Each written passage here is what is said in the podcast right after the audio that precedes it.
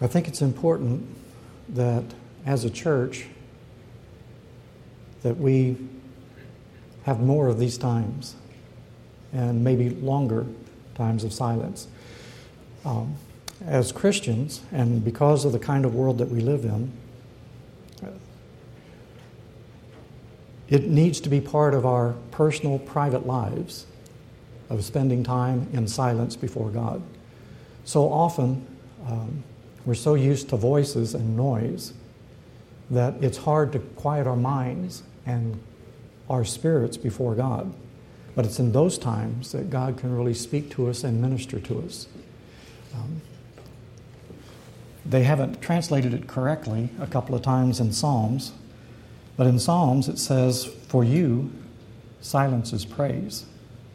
And sometimes the way that we can best praise the Lord is for us to be quiet and to hear Him. And that's a better form of worship than all the verbiage that we have. Ecclesiastes chapter 5 tells us when you go into the house of the Lord, go near to listen instead of to speak. Uh, you're in the presence of God, so let your words be few. And so he talks about uh, offering the sacrifice of fools who keep on babbling. And oftentimes, as Christians, even in the church, we're guilty of that. So I think it's good for us to. Um, let me ask you, did you find that difficult? Was your mind wandering? A lot of different thoughts coming? Uh, that's part of the discipline of learning to, to quiet our minds and our hearts before the Lord. So it's a focusing in on Him and not on ourselves. And we're not used to that. So let me just encourage you to do that, and we're going to be um, doing this a little more frequently here in the church. Um, God has given people gifts um, wisdom, knowledge, prophecy, discernment, uh, other gifts there. And we want to create space in our worship service for God to, to manifest Himself in those areas. So if God has given you one of those gifts, um, then in your quiet times, we need to be open to Him uh, to minister those things in us and then hopefully through us to one another. So this morning, as we're thinking about waiting upon God, how long do you wait?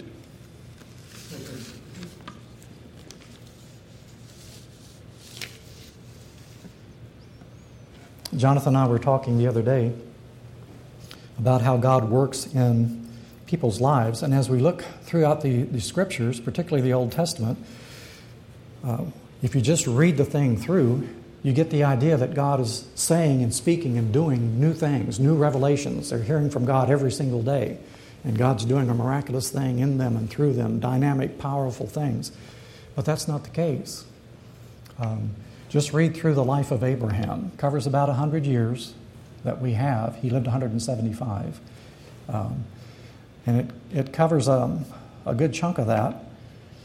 But if you take note, it tells you, gives you a time reference in there if you're looking for them.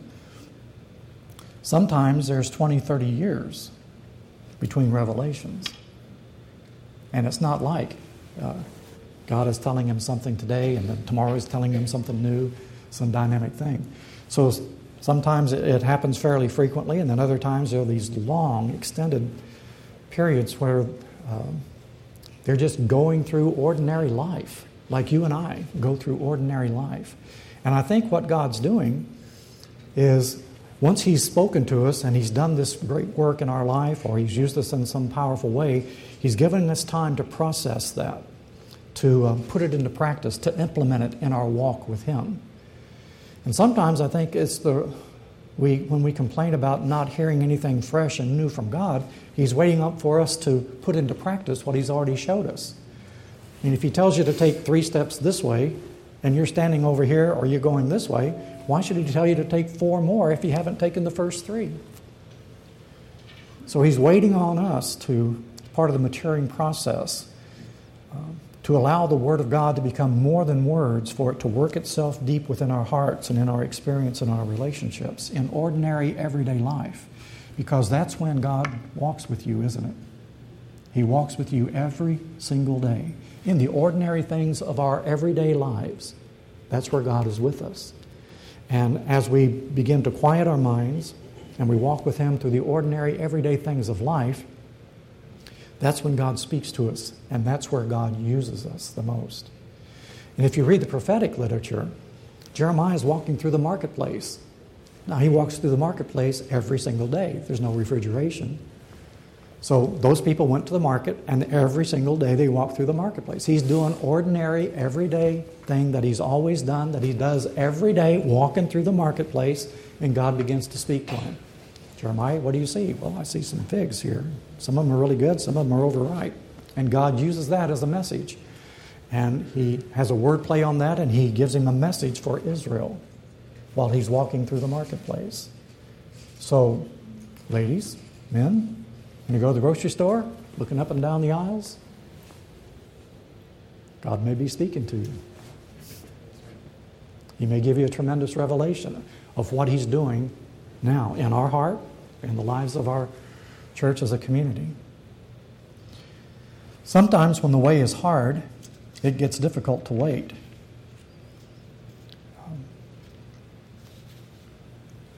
In the book of Exodus, there was a problem. They had been in bondage for close to 400 years, and God sent Moses and Aaron. Moses is 80 years old, Aaron is 83, two old men with a stick. And they're going in front of the most powerful nation in that part of the world at that time. And so these two old men with their stick go into the presence of Pharaoh God says, Let my people go. Pharaoh says, I don't even know that God. Why should I let them go? And so he had already, Moses had already talked to his people, the Israelites, in captivity, and he said, God has heard your prayers and he's seen your groaning, he's going to set you free. And so they were, there was tremendous expectation there. And so what Pharaoh said was, These people are lazy. They're having, they got too much time on their hands if they're thinking about leaving. So they were working hard, uh, manual labor out in the hot Egyptian sun, and it's hot and it's dry, and forced labor.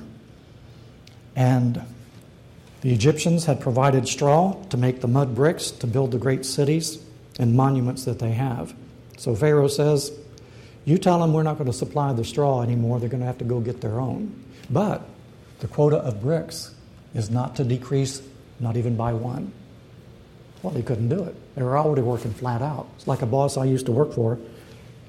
He'd come in and say, Guys, I want you to work as hard and as fast as you possibly can till noon, then gradually increase your speed. well, that's not good news. So, um, they couldn't keep up the quota. So he calls all the foremen in, says, How come you haven't met your quota? And he has them beaten.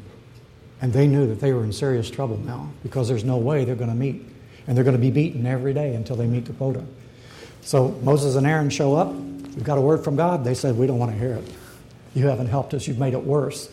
Why did you put a sword in Pharaoh's hand to kill us? And it says that because of their discouragement and because of the hardness of their bondage, they would not listen to Moses. In Isaiah 43, verses 22 through 24, God has spoken through Isaiah, and he's got this tremendous revelation. He's been talking now about uh, redemption, uh, salvation, forgiveness of their sins. He's talking to them about deliverance, a new deliverance. And the metaphors that they use there, he likens it to um, release from Egypt. This is 750 years uh, BC. But the problem was, he says, Yet you have not called me, Jacob, for you are weary of me, Israel. That's what a literal translation says. You have not called me Jacob, God says, for you are weary of me, Israel. So God is talking to the people of God, and He says the problem with the people of God is that they're weary of God. They're tired.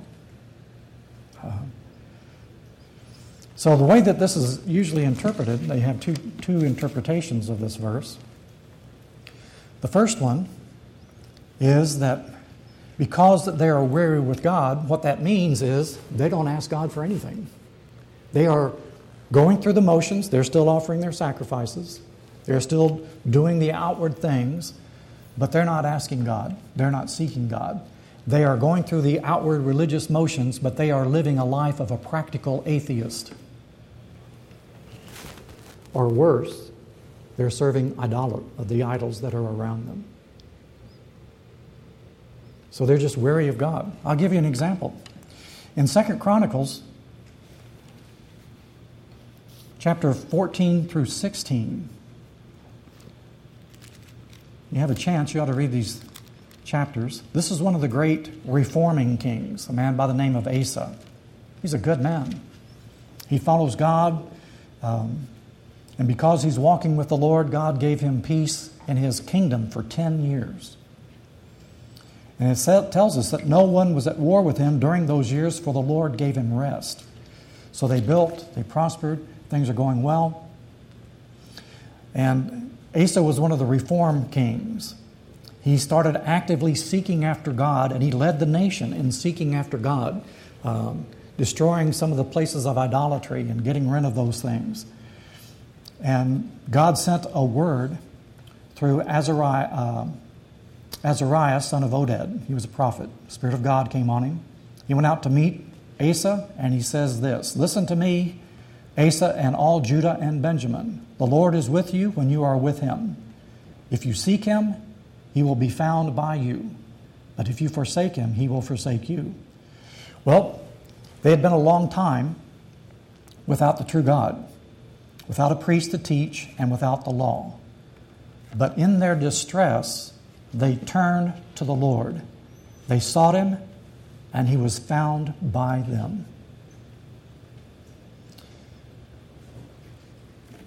Well, they, they were attacked by a foreign power. All this time of peace, and now the, this great threat, military threat, they sought God, and God delivered them with a great deliverance and things went very well. And because God delivered them, there was no more war until the 35th year of Asa's reign. So he ruled for a long time. So there was like 20, 30 years out of that, there was peace in their kingdom. Well, in the 36th year, we're in chapter 16, they got another threat. But this time, instead of turning to God, Asa tries to make a treaty with some of the pagan nations around him, and he does. And he doesn't look to God at all. Now, here is a godly man, a reforming king, and God had answered, blessed them, prospered them, taken care of them. When they were in trouble, delivered them. And then when this new threat comes, he doesn't look to God. Does that sound like us in the church? Oh no, now we panic, but instead of turning to God, I got to figure this out. So God sent another prophet, Hanani, the seer, and he criticizes him, Asa. And this is where we have the verse that we talked about a little bit last week. For the eyes of the Lord range throughout the earth to strengthen those whose hearts are fully committed to him. It didn't end there. He goes on, You have done a foolish thing, and from now on you will be at war. Okay, so God sends the prophet, confronts and challenges. And so what's Asa's response? Well, he's, they've been walking with God all these years. The proper response is repentance, seeking forgiveness, and asking God because God is a gracious, compassionate God who freely gives. But Asa didn't. He was angry with the seer. He was so enraged that he put him in prison. And he began to brutally oppress some of the people. And then, in the 39th year of his reign, Asa was afflicted with a disease in his feet. Though his disease was severe, even in his illness, he did not seek help from the Lord, but only from the physicians. Then, in the 41st year of his reign, Asa died and rested with his fathers. So here's this man, all these years of walking with God, experiencing his presence, his fellowship, his blessings, his provision, his protection, his deliverance. And when he gets a severe disease in his feet, he's not seeking God. And, he's going, and he dies. He had become weary of God. And so he wasn't looking to him anymore. So, like the men of Moses' day, uh, their discouragement and cruel bondage, they weren't ready to listen.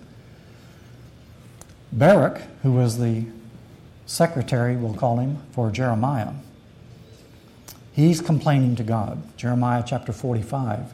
Woe to me, the Lord has added sorrow to my pain. I am worn out with groaning and find no rest. Well, as you read through the Psalms, you find a lot of people in that position. Uh, we think about Job, we think about righteous people who are suffering and they didn't understand why or how long it would last. And they had questions and they're coming to God. The difference is those godly men, even in their questionings and even in their doubts and fears, they were looking to God. And they were bringing their doubts and fears before the Lord and saying, God, I'm struggling here. And they kept their eyes upon the Lord and waited upon him. And in their extremity and in their distress, they discovered that God was with them. And he hadn't forsaken them or abandoned them.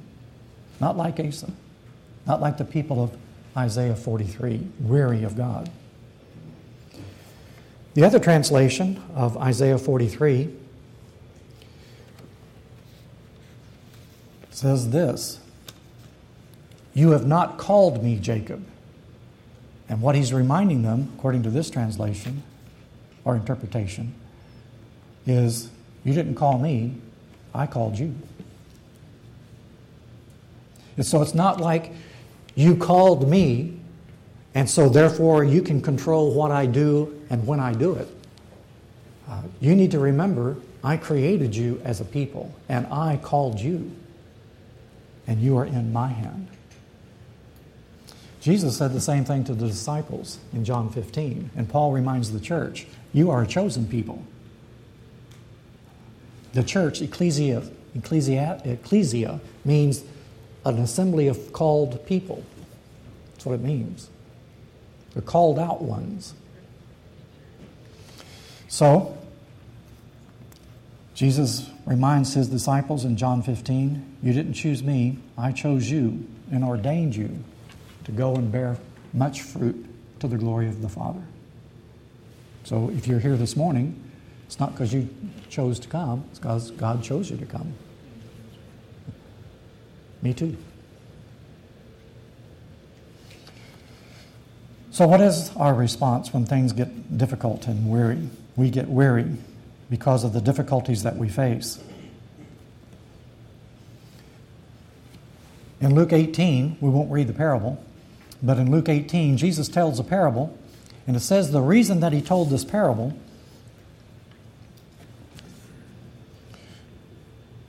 was to show the disciples that they ought always to pray and not to faint. The word faint means lose heart. Don't give up. If things are difficult, pray more.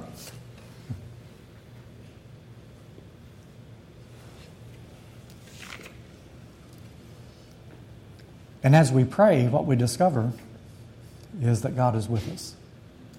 What He promised all along. God is with us. Doesn't take the circumstances away, doesn't make the, the difficulties disappear. But He says, I'm with you and I will walk with you through this difficulty. And in the walking through the difficulty, you will discover anew and afresh who God is. And when we discover who God is, then we realize who we are. And things get things change, not outwardly, but we change. And so it's amazing if you go through this through just the New Testament and look. You've got uh, church at Thessalonica, at Galatians, Corinthians, Ephesians, and every one of these. Um, we could go on in, into Peter and John as well, James as well. Um, every one of these, they're writing to the church. Do not be weary. Do not lose heart. Let us not become weary in doing good, for at the proper time we will reap a harvest if we do not give up, and literally means give out, become exhausted and quit. And so God is faithful to us here. I want us to look at, uh, just very quickly here, at 2 Corinthians chapter 4.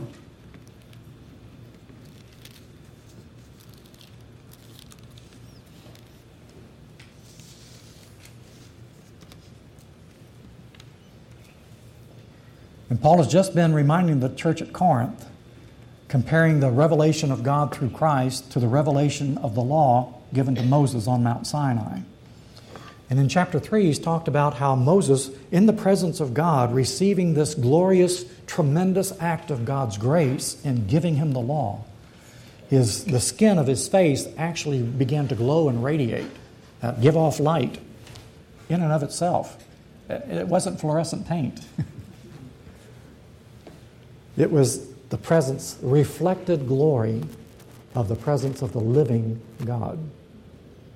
And so when he came down off the mountain, his face was radiating light. Everybody was scared.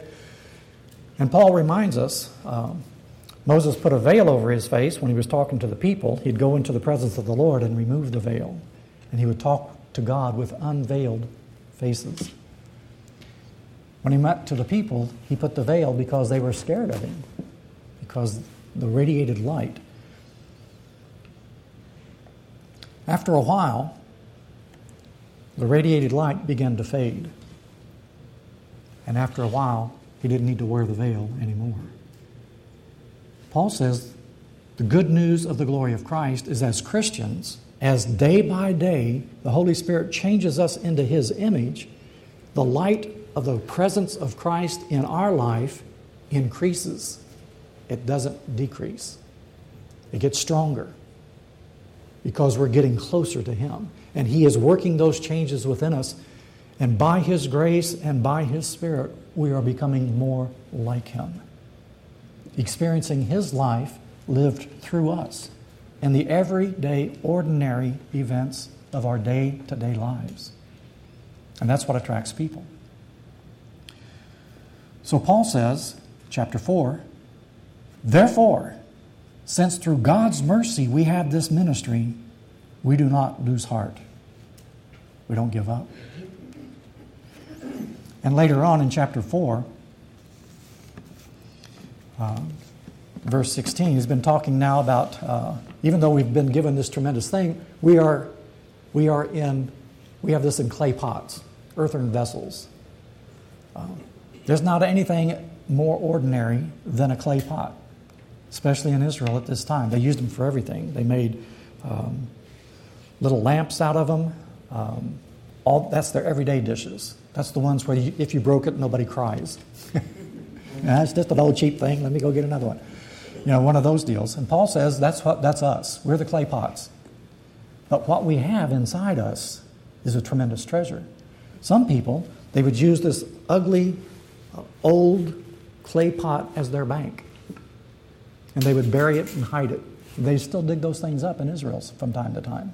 It's this old, ugly clay pot inside all these gold coins or some other precious thing that's really in there. Um, and that's what we are. We're the clay pots for the glory of the presence of the living God to be in. And so in verse 16, Paul says, He's been talking about carrying around in our bodies the death of Christ so that the life of Christ would be revealed also through our bodies every day.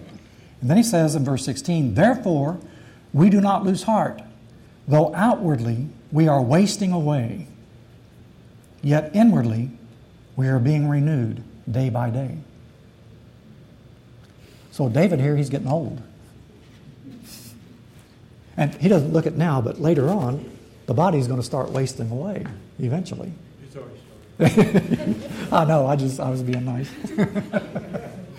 uh, so he says, outwardly, we're wasting away, but inwardly, we're being renewed every single day. The life within, the peace, the joy, the presence of the Lord is becoming stronger every day. The clay pot's becoming more valuable because more is being put into it. And so he says, For our light and momentary troubles are achieving for us an eternal glory that far outweighs them all. So, Isaiah in chapter 40.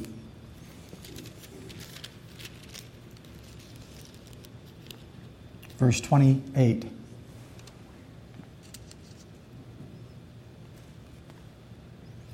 We'll back up to verse 27.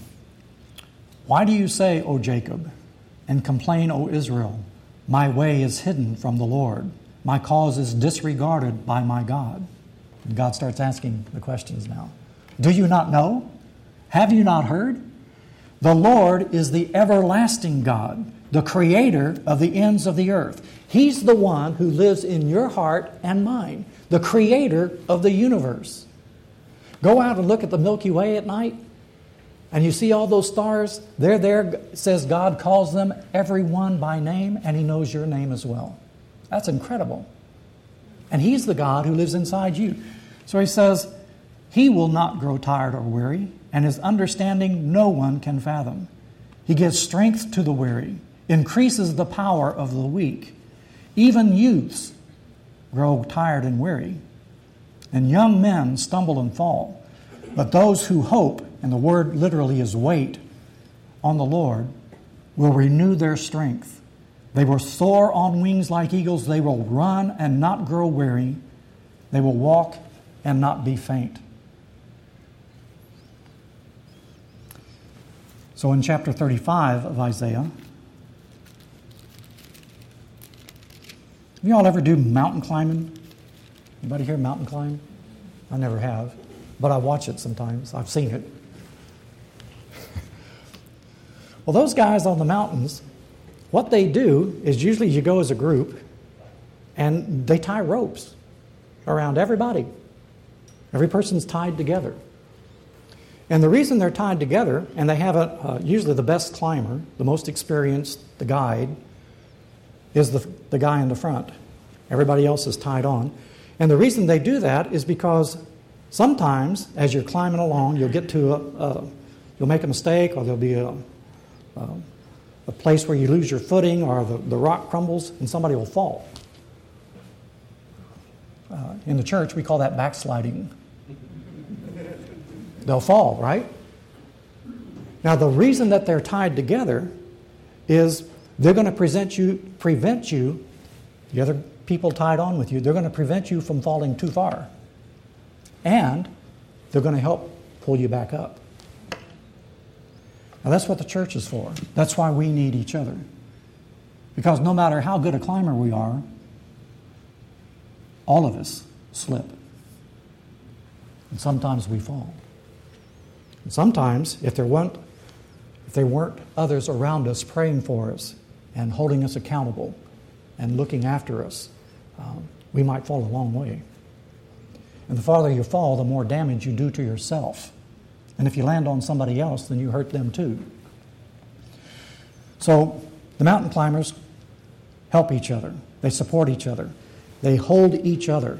And when somebody slips and falls, they're not yelling at him, Why'd you do that for? That was a stupid thing to do. It happens, right? They catch him, and then they help him get back where they're supposed to be, and then the whole group moves on. That's what we're supposed to be doing as a church. One of us slips and falls, and it happens. We're not to condemn or gossip or point fingers or judge. or go looking for each other and pull each other up. Then the whole group can move on. That's what we're for. So, Isaiah chapter 35, verses 3 and 4. Strengthen the feeble hands, steady the knees that give way. Say to those with fearful hearts, Be strong, do not fear. Your God will come. He will come with vengeance, with divine retribution. He will come to save you. He's talking to us. Strengthen the hands that are feeble. Steady the shaky knees that give way. Say to those with fearful hearts, Be strong. God's with us. He's coming. He's coming to save you and to save me. So we're back to Proverbs 3 that Jonathan shared this morning. Verses 5 and 6.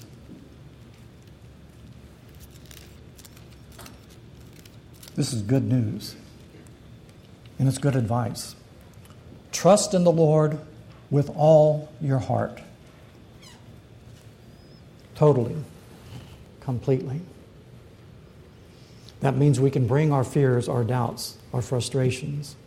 Um, we can bring our failures, our dreams, our shattered lives, because we're trusting in God with all of our hearts. And lean not on your own understanding, because it's not about information, it's about relationship. And if we trust God, then the focus is on Him and not upon ourselves. If we look to ourselves and try to work our way through, our life is going to be very disappointing. Trust in the Lord with all your heart. Lean not on your own understanding. In all your ways, acknowledge Him, and He will make your path straight. So I've been rereading um, Brother Lawrence, The Practice of the Presence. And he talks about every day, in everything that he does, he's doing it unto the Lord, carrying on a conversation with God, committing his work. He washed pots and pans for a monastery. That was his job. He hated it. But he got to the place to where he said that he was as close to God in the clutter and clatter of the kitchen with people giving orders and making demands, and he's, he was as close to God as when he was taking communion, or as when he was by himself alone with God in prayer. He was as close in the everyday clutter of his everyday, ordinary, busy life. He was as close to God then as he was in church. And he felt the presence of the Lord. Sometimes. But he said it doesn't matter how he felt because the relationship with God was based on God's promise, not on how he felt or what he thought. Proverbs chapter 3. So that's what he's called us to do.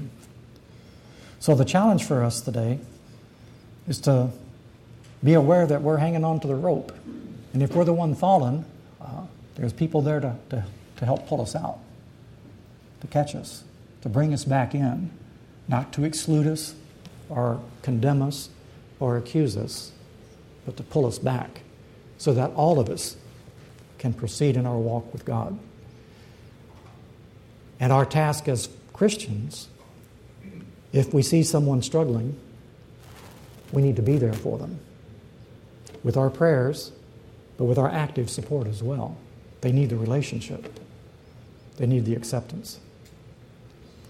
So that's the way God treats us. We're lost, He comes looking. And He searches till He finds us. That's the hope, the good news of the love of God for us. Let's pray.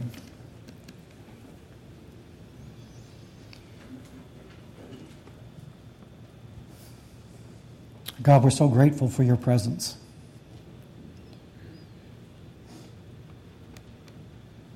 And we're so grateful that David shared with us his experience.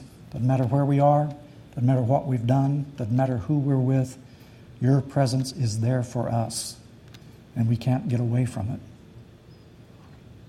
Even when we try to run away from you, there's no place we can run where you are not there. And that gives us hope. So, Lord, in the midst of our crises, when the temptations are strong, when there's people around us saying that you don't care or you're not around, Help us to trust in you and turn our eyes upon you like David did, and to acknowledge that you are with us and find the strength and the hope that we need.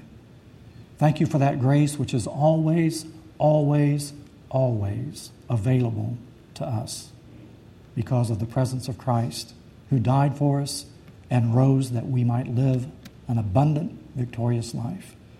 And we give thanks in Jesus' name. Amen.